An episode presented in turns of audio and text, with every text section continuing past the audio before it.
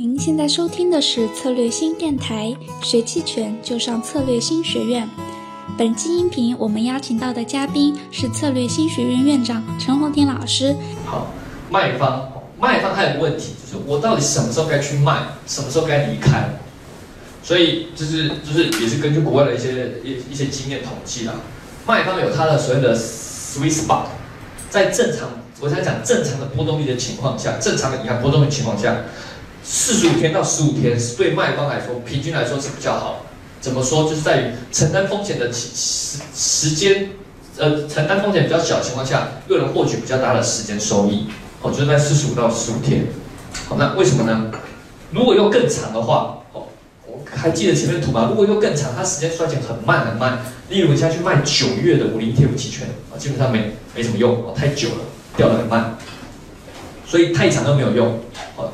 那所以我们大概是算在四十五天以内，但是如果最后例如十五天以内，好，又进入比较危险的波动比较大的时候，这时候又比较危险，所以我们通常会取一个，如果你要纯粹赚时间的话，就是四十五天到十五天之之间，但是这个还是要看根据你的情况变化，例如你卖三点零的认购，假设卖三点零的认购，例如进入十五天开始剩下是十四天的时候，行情现在已经跌到二点六了。当然，你可以再拿久一点，你可以拿久一点。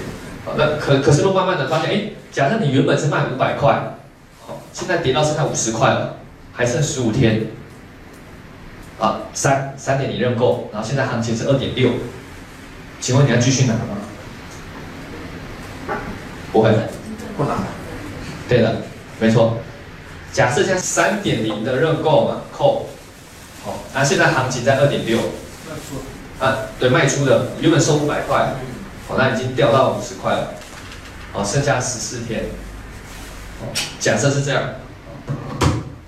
通常就是也不用也不用再拿了，哦如果即使你很看空什么，你可以换到下个月，也可以换到下个月，因为越靠近到期，期权其实它是一个拼结算点的东西，你买以买方来说好了，你买二点八的认购。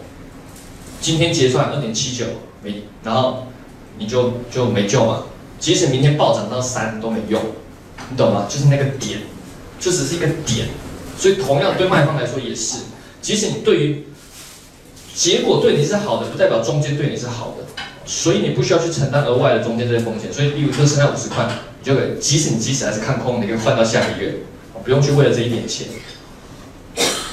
那最后当然会画一个红色七天。红色七天就是最后进入最最后结算一周是最危险的。通常像我们在卖的时候，我基本上都最后一周基本上都都换到下个月了，都换到下。当然这时候赚钱也会比较快，但是我们是做那种比较要比较稳嘛。例如我们做卖方，我们希望一年有年化十五到二十百分，这就就已经很好了。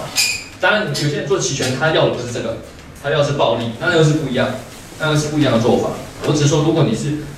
比较想要做一些稳定，做一些卖方额外收入的话，我基本上最后一天我们就不想额外承担风险。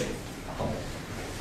那我问一下，你刚才不是说那个呃卖方，我一般是持有到期，嗯，这时又是期前七天的话，马上就要去平平掉，嗯，不是会有一点矛盾。呃，应该是说卖方会偏向持有比较长，对吧？持有比较长，但自己要不要持有到期就是个人的风格。有人就是像刚刚这个剩下五十块对吧？你要把它全部吃完吗？就一块蛋糕，你要这么贪心全部吃完，还是你吃了觉得嗯差不多了？就就很像什么？有故事嘛，偷舔你的西瓜，有没有听过？偷舔你的西瓜，你要偷田中间的西瓜最甜，田旁边的西瓜不甜。但是如果你要跑到田中间去偷西瓜，你要跑要跑走的时候，别人发现你，你要跑走的时候，又不又跑比较慢，对吧？可能会被抓到。那就困难了。你只只想吃这个外面不是很甜，还是想要冒险去吃中间的比较甜的？这是一样的道理，这是一样的道理。你到底要不要把全部吃完？其实看你个人的风格。我只是说我我自己啦，我自己就是最后我对最后七天，因为做久了后你会发现，呃，有些事情无法掌控，尤其最后很危险。你去看很多暴涨，那什么一百多倍，二点八认购期权那一次就是二点八认购涨一百多倍嘛。即使你看最后是什么，是归零，是归零，对。但是你你能扛到最后吗？不知道，你一百你一百多倍的时候，你也会慌嘛，你也会慌啊，哎，会不会接下来又继续上涨，对吧？就像我们打牌打德州扑克，很多也是一样的道理，我们不要让自己陷入很困难的的情境下去思考，对吧？就是尽量情况简单，逼除非遇到逼不得已才要去陷入困难的情况去思考，要不然我就尽量不要让避免自己陷入那个情境。你如果说假设是我哈卖认购二点八，遇到那情境我也不知道该怎么处理，也很困难，也很痛苦，对吧？要止损，止损那时候又又又 I V 非常高，那你要做价差也很贵，会亏很多，所以尽量让自己不要进入这个情境。但，如果你个人喜欢挑战，那那可以，个人喜欢挑战，因为风险承受越高，那获利会越多。对你，你如果真的是要挑战高获利，你可以去挑挑战，这是这是可以。最后，例如二点八的认购，好，你硬扛，甚至加仓，你最后结局那很好，有可能你那个月就年化一百 percent，有可能。做卖方哦，做卖方那年化一百 percent 很凶的，那是可以的，就是看你了，看你个人的的的风险承受度还有风格。我我只是说长期而言，呃，我不喜欢最后一周还还没硬拿。那最后一周就大行情波动很大。对，最后一周行情波动很大，因为因为因为说了，期权就是不看最后结果，就看那个点，对吧？那个看那个点，那我们结算在那里。你卖方有可能最后结果是好的，假假设二点八，对吧？最终结算在二点八一，那不是也是亏吗？即使第二天又跌到二点七五，那也没用。你在结算那一次就就是亏。